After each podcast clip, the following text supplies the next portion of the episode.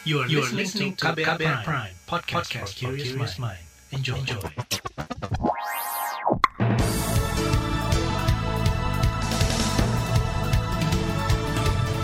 Selamat pagi saudara.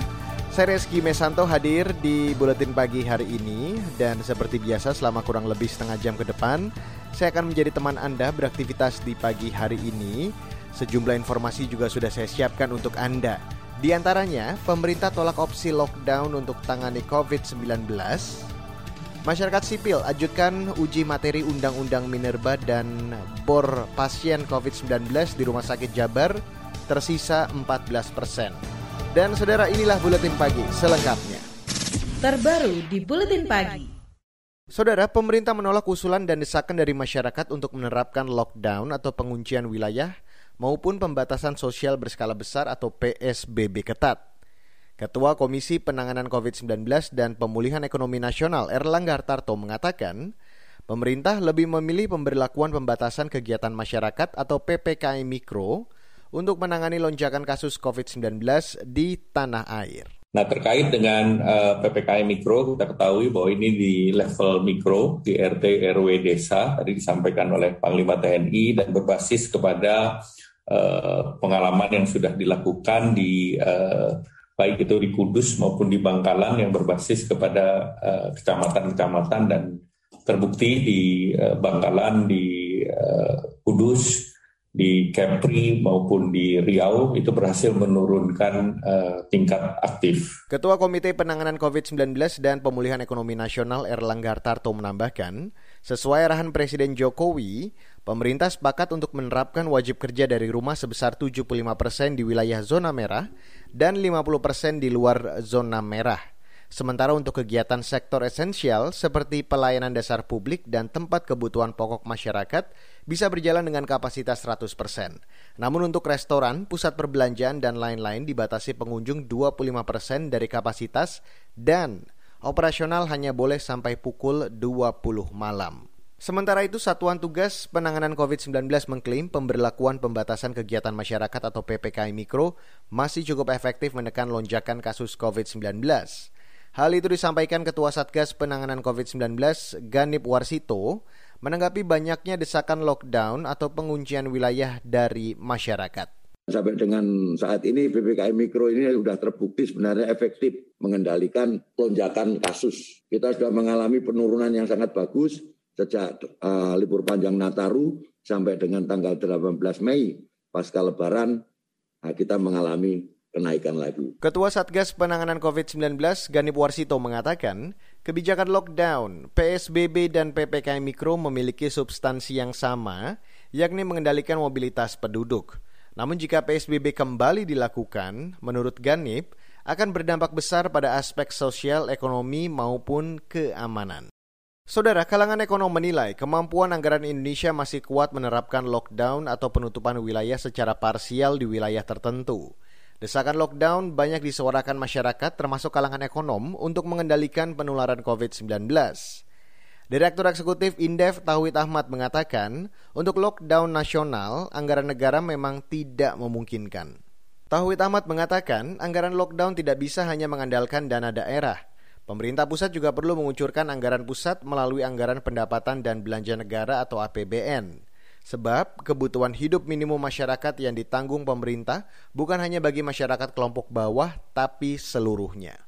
Kalau parsial pada titik-titik tertentu saya kira mampu ya misalnya di DKI dan sebagainya. Saya kira mampu. Toh sudah ada data. Dengan pengalaman kemarin katakanlah memberikan bantuan sosial sudah ada bisa target. Besarannya kalau kita lihat kan pen di tahun 2020 hampir 120 triliun untuk bantuan sosial. Dan sekarang agak nambah sedikit. Ya kalaupun kurang nggak jauh banyak begitu. Ya itu kan setahun tapi nilainya kecil begitu. Artinya per kepala keluarga kecil kecil gitu.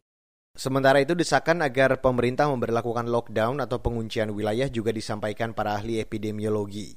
Ketua Departemen Epidemiologi dari Universitas Indonesia, Tri Yunis Miko mengatakan, lockdown akan lebih efektif menekan resiko penularan. Lockdown yang ia maksud setidaknya diterapkan percakupan wilayah penularan tertentu. Jadi ada terbukti varian baru, mau itu varian apa, varian delta, ya di lockdown begitu, dibatasi penyebarannya, kemudian nggak ada orang boleh pergi dari daerah itu begitu. Ya dibatasi di kelurahannya, cuman mungkin ada di kelurahannya. Kalau kemudian tersebar ke, ke kecamatan, di lockdown kecamatan. Kalau tersebar di kabupaten, ya kayak di Kudus dalam makalannya udah tersebar ke sebuah kecamatan. Lockdown kabupatennya. Kemudian kalau di Jakarta sudah seprovinsi, ya lockdown provinsinya begitu. Ketua Departemen Epidemiologi Universitas Indonesia, Tri Yunis Miko menjelaskan, pengertian lockdown di sini artinya mobilitas warga benar-benar terhenti sementara. Tak ada transportasi yang memungkinkan pergerakan masyarakat. Tri Yunis menilai terjadinya lonjakan kasus saat ini karena pemerintah tak mampu menangkap surveillance kesehatan dengan baik dan benar atau pengamatan yang sistematis dan terus-menerus terhadap data dan informasi tentang penyebaran COVID-19. Ia juga menilai pemerintah lebih memikirkan kerugian ekonomi dibandingkan kesehatan yang menimpa masyarakat. Saudara, informasi tentang capaian vaksinasi akan hadir sesaat lagi. Tetaplah di Buletin Pagi KBR. You're listening to KBR Pride, podcast for curious mind. Enjoy!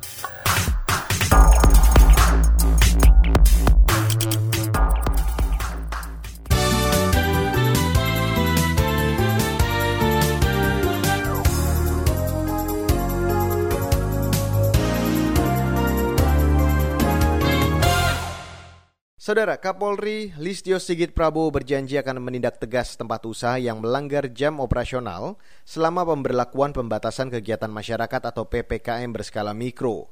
Listio Sigit mengatakan polisi bakal menutup tempat usaha apabila masih melakukan operasional di atas pukul 8 malam. Hal ini disampaikannya usai mengikuti rapat terbatas bersama Presiden Joko Widodo secara daring kemarin. Terkait dengan penegakan aturan ataupun penegakan hukum di wilayah-wilayah yang telah ditentukan adanya pembatasan ini akan kita uh, perkuat wilayah-wilayah yang melebihi jam operasional uh, kita lakukan uh, penutupan termasuk tentunya terhadap yang melanggar akan kita terapkan sanksi sesuai dengan kesepakatan uh, yang telah uh, dilaksanakan. Itu tadi Kapolri Listio Sigit Prabowo. Sebelumnya, pemerintah mengumumkan PPKM berskala mikro akan diperketat. Pengetatan itu akan dilakukan mulai besok 22 Juni hingga 5 Juli mendatang. Dalam aturan PPKM Mikro teranyar, pasar hingga pusat perbelanjaan hanya diperbolehkan beroperasi hingga pukul 20 waktu Indonesia bagian Barat. Sementara itu, kapasitas pengunjung juga paling banyak 25 persen dari kapasitas. Sementara itu, saudara, pemerintah mengklaim capaian program vaksinasi COVID-19 sudah mencapai 700 ribu orang per hari. Menteri Kesehatan Budi Gunadi Sadikin mengatakan, angka ini sudah mencapai target yang ditetapkan Presiden Joko Widodo agar vaksinasi dapat berjalan 700 ribu per hari di bulan Juni ini. Budi optimis, target 1 juta suntikan vaksin COVID-19 per hari pada bulan Juli nanti juga pasti bisa tercapai. Angka 716 ribu sudah dicapai hari Kamis kemarin. Bapak Presiden sudah kami laporkan dan Bapak Presiden meminta agar kalau bisa awal bulan depan sudah dicapai 1 juta. Dan tolong dipastikan digerakkan semua komponen, baik itu komponen melalui vaksinasi pemerintah daerah maupun juga komponen vaksinasi melalui TNI dan Polri. Insya Allah kita percaya, kita yakin bahwa angka 1 juta vaksinasi per hari kita bisa capai di awal bulan depan. Menteri Kesehatan Budi Gunadi Sadikin mengatakan program vaksinasi menjadi salah satu upaya pemerintah menangani pandemi dari sisi hulu, yaitu meminimalkan resiko paparan COVID-19.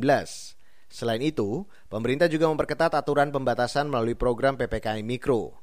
Saat ini kasus penularan COVID-19 di Indonesia sudah mencapai angka lebih dari 2 juta orang dengan kasus aktif sebanyak 147 ribu orang. Kita beralih ke informasi lain, Saudara. Koalisi Masyarakat Sipil mengajukan uji materi Undang-Undang Mineral dan Batubara ke Mahkamah Konstitusi. Undang-undang yang disahkan tahun lalu itu dianggap merugikan rakyat. Perwakilan Koalisi Sipil dari Yayasan Lembaga Bantuan Hukum Indonesia atau YLBHI, Arif Yogiawan mengatakan, uji materi dilakukan sebagai jalan terakhir masyarakat mengenai keberpihakan Presiden Joko Widodo. Jadi mandat untuk mengajukan judicial review ini adalah memang mandat yang diberikan oleh rakyat yang tinggal hidup di lingkar tambang yang tentu juga sudah merasakan eh, bagaimana merugikannya, bagaimana membunuhnya dan bagaimana merusaknya eh, operasi pertambangan yang hari ini kemudian operasi pertambangan itu ekspansinya dijamin oleh uh, Undang-Undang Minerba. Sementara itu perwakilan koalisi dari LBH Bandung, Lasma, mengatakan pasal yang diuji antara lain perubahan kewenangan dari daerah ke pusat. Perubahan ini dinilai menghambat akses masyarakat di daerah yang berhadapan langsung dengan kegiatan-kegiatan pertambangan. Selain itu ada pasal pidana yang digugat karena rawan kriminalisasi terhadap masyarakat yang menolak pertambangan di daerah tersebut.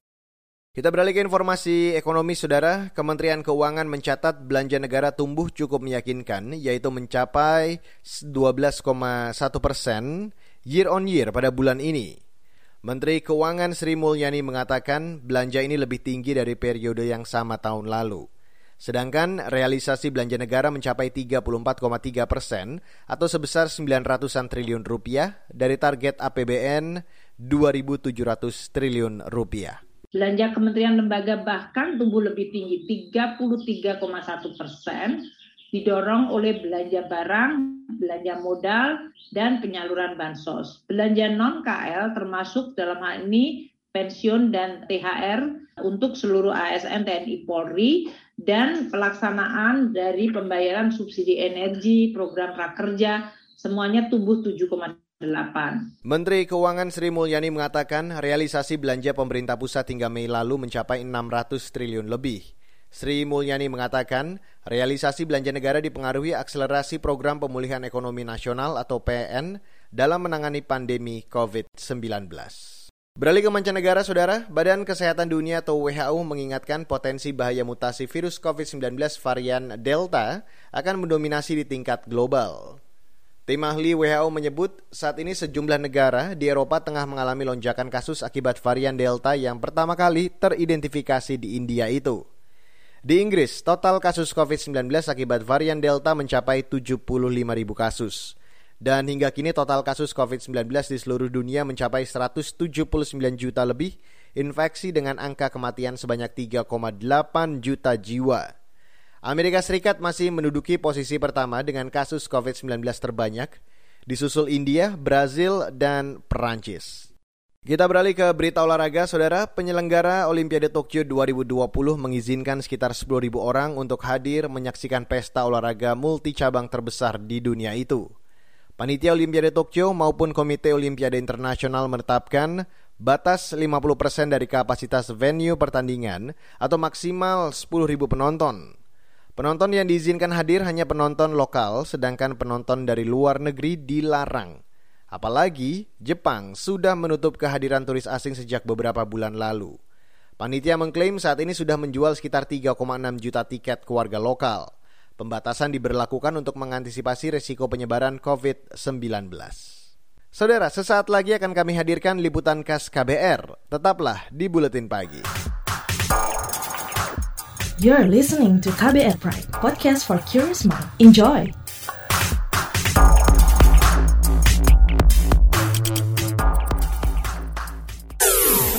Commercial break. Ada kesedihan, air mata, dan trauma. Namun ada juga gelak tawa, bahagia, dan rasa bangga. Cerita kehidupan manusia adalah perjuangan dan pembelajaran. Pertanyaan dibalik itu secara psikologi, apakah dia punya niat membunuh? Kan belum tentu. Saya kaget ketika ada konflik sesama orang Madura sendiri mengatasnamakan aliran keagamaan. Sejak itu, warga Syiah harus mengungsi sampai sekarang. Untuk kehidupan saya pada waktu itu aja nggak menentu kan. Boro-boro mikirin untuk perpustakaan gitu. Saga, cerita tentang nama, peristiwa, dan fakta. Liputan khas KBR ini telah memenangkan berbagai penghargaan nasional dan internasional. Anda sedang mendengarkan program Saga Produksi KBR. Simak di program Buletin Pagi pukul 6 waktu Indonesia Barat, Buletin Sore pukul 16 waktu Indonesia Barat, dan KBR Pagi pukul 7 waktu Indonesia Barat. Dengarkan Saga di radio jaringan KBR di Nusantara atau streaming di kbr.id. Saga juga hadir dalam bentuk podcast di kbrprime.id. KBR Inspiratif Terpercaya.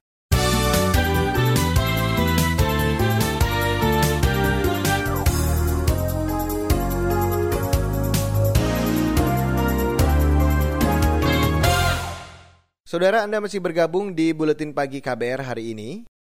Indonesia mengalami lonjakan kasus COVID-19 luar biasa di banyak daerah. Selain karena masyarakat banyak yang mengabaikan protokol kesehatan, ledakan juga diduga disebabkan karena varian baru virus corona yang mudah menular. Di sisi lain, Indonesia mengalami keterbatasan peralatan dan teknologi guna mengatasi mutasi virus ini. Berikut saya hadirkan laporan KBR yang disusun Adonia Naya. Sejak beberapa pekan lalu, pemerintah mengaku telah mendeteksi keberadaan varian mutasi virus COVID-19 di Indonesia. Selain varian Alpha dan Beta, kini sudah ada varian Delta yang mudah menular. Varian virus itu berasal dari India, Inggris, dan Afrika Selatan.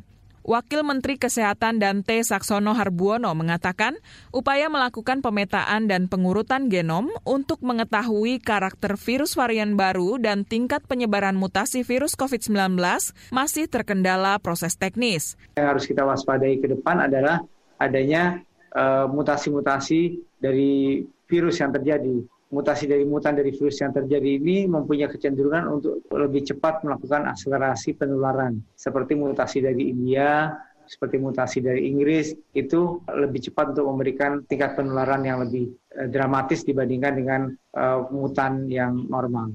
Dante Saksono mengatakan kecepatan proses pemetaan genom virus juga masih terbatas. Kendala kecepatan proses ini mengakibatkan virus menyebar dengan cepat. Sementara itu Ketua Umum Pengurus Besar Ikatan Dokter Indonesia atau PBID, Daeng Muhammad Fakih, mengingatkan potensi bahaya varian Delta virus corona bagi kelompok rentan, seperti anak-anak, ibu hamil, dan ibu menyusui. Fakih mengatakan varian mutasi ganda dari India itu sudah banyak menular kepada warga berusia muda. Ya, varian Delta ini ternyata justru banyak menyerang yang masih muda-muda. Dan itu serangannya langsung ini, langsung dengan gejala berat. Mungkin yang bersangkutan tidak menyadari atau kurang, karena anak-anak muda biasanya kalau sakit-sakit sedikit itu tidak peduli. Sehingga banyak yang datang dengan langsung dengan gejala berat. Ini yang menjadi concern sekarang kawan-kawan di dokter, supaya masyarakat itu dengan gejala yang mungkin masih ringan, jangan jangan lengah begitu. Itu harus cepat ditangani karena penanganan COVID ini, ya pengalaman kami selama satu tahun lebih, kalau orang yang menderita COVID cepat ditangani, itu angka kesembuhannya lebih tinggi. Jangan sampai terlambat, apalagi sudah mengalami gejala sedang atau perburukan. Berdasarkan data Kementerian Kesehatan, hingga saat ini sudah ditemukan 140-an kasus mutasi corona varian Alpha, Beta, dan Delta.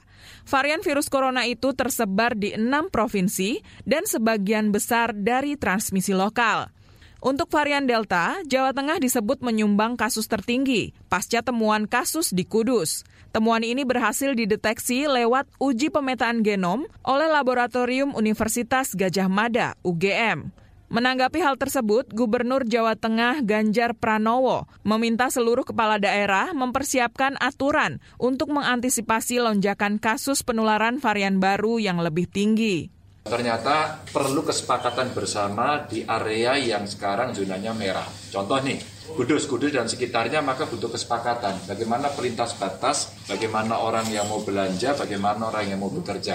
Karena aturan yang tidak sama di antara kabupaten kota ini akan menimbulkan potensi gesekan. Maka tadi beberapa bupati meminta agar saya menengahi soal itu. Sore ini para sekda saya minta untuk rapat lagi untuk menyiapkan satu aturan-aturan yang sama. Kalau berbeda tempat, bagaimana aturannya? Apakah harus dengan tes? Apakah kemudian akan diambil sampling? Masuknya virus corona varian Delta diduga karena banyak pekerja migran Indonesia kembali ke tanah air melalui pelabuhan-pelabuhan laut. Berbeda dengan pelabuhan udara yang penjagaannya cukup ketat, pengawasan di pelabuhan laut cenderung lebih sulit karena banyaknya kapal yang mengangkut barang, termasuk yang berasal dari India. Epidemiolog Panduriono membenarkan lonjakan kasus di Kudus lebih banyak disebabkan oleh varian Delta. Varian mutasi yang berkembang di India ini sudah terbukti menyebabkan lonjakan kasus di berbagai negara. Hal ini dapat diantisipasi dengan upaya vaksinasi dan karantina wilayah.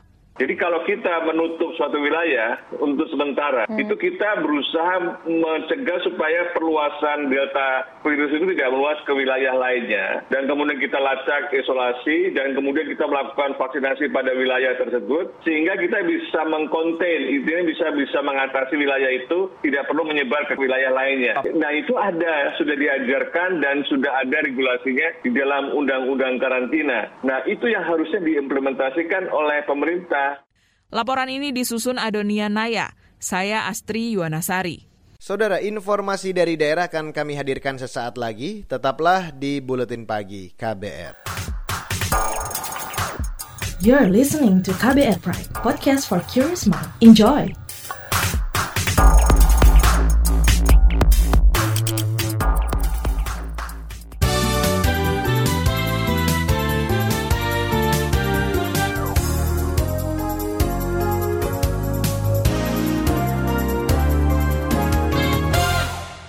Inilah bagian akhir buletin pagi hari ini. Saudara, Gubernur Jawa Tengah Ganjar Pranowo meminta para bupati wali kota menerapkan penguncian wilayah atau lockdown mikro di wilayah zona merah.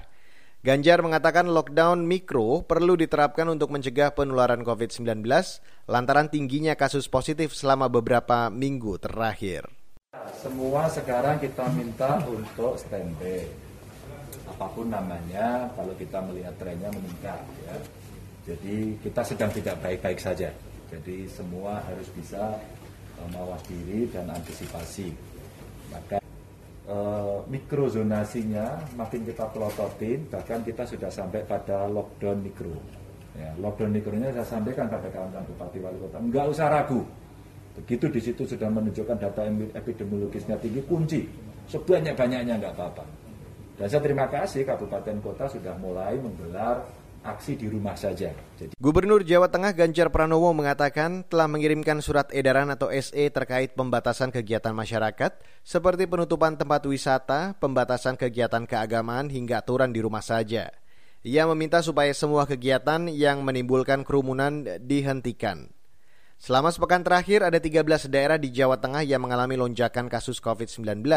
Di antaranya Kudus, Pati, Demak, Grobogan, Jepara, Blora hingga Kota dan Kabupaten Semarang. Beralih ke Jawa Barat, Saudara, ketersediaan ranjang perawatan pasien COVID-19 atau BOR di Rumah Sakit Jawa Barat hanya tersisa di kisaran 14 persen. Pemicunya karena adanya kenaikan kasus per 20 Juni 2021, sehingga kini keterisian rumah sakit COVID-19 mencapai 86 persen. Gubernur Jawa Barat Ridwan Kamil telah memerintahkan seluruh kepala daerah meningkatkan ketersediaan kapasitas ranjang perawatan pasien hari ini memastikan seluruh daerah memiliki 30 persen jatah untuk tempat tidur COVID dari 100 persen tempat tidur untuk pasien umum. Jika 30 persen sudah penuh, tolong dinaikkan ke 40 persen. Dan jika 40 persen sudah penuh, tolong dinaikkan ke 60 persen. Gubernur Jawa Barat Ridwan Kamil mengatakan, jika dalam kondisi darurat, maka akan mendirikan rumah sakit darurat. Rencananya pemerintah daerah akan mengalihfungsikan apartemen dan hotel menjadi ruang isolasi pasien COVID-19. Pemerintah Jawa Barat juga kekurangan tenaga medis hingga 400 orang, baik dokter, perawat, dan tenaga medis lainnya. Saudara kepolisian Solo masih mengusut motif kelompok anak merusak belasan makam bersimbol agama tertentu. Kapolsek Pasar Kliwon Solo, Ahmad Ridwan Prevos mengatakan, polisi terus mengembangkan kasus ini hingga ke sekolah dan orang tua anak-anak itu. Menurutnya, polisi masih menelusuri dugaan doktrin yang salah pada anak-anak itu.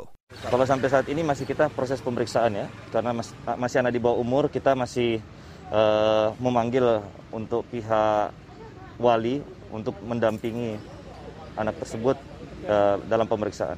Ini lagi kami uh, periksa, lagi kami dalami ya, apakah ada doktrin-doktrin yang salah atau bagaimana akan kami periksa dan akan kami dalami. Pokoknya kami dalami sampai tuntas. Lebih lanjut Ahmad Ridwan mengungkapkan jumlah pelaku ada 10 orang berusia di bawah umur dan berasal dari lembaga pendidikan yang sama. Sebelumnya, belasan makam dengan simbol salib di tempat pemakaman umum atau TPU Mojo, Pasar Kliwon, Solo dengan dirusak sejumlah anak. Lurah Mojo Margono mengatakan ada 12 makam yang dirusak pelaku secara berkelompok. Menurut Margono, pelaku masih berusia anak-anak dari luar wilayahnya. Dan saudara informasi tadi sekaligus menutup buletin pagi hari ini 22 Juni 2021.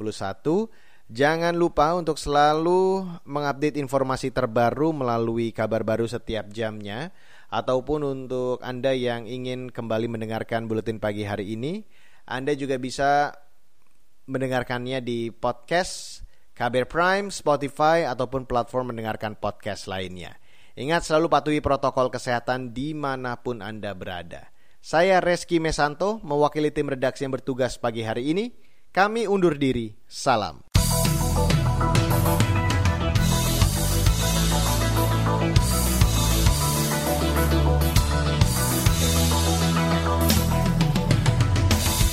KBR Prime, cara asik mendengar berita.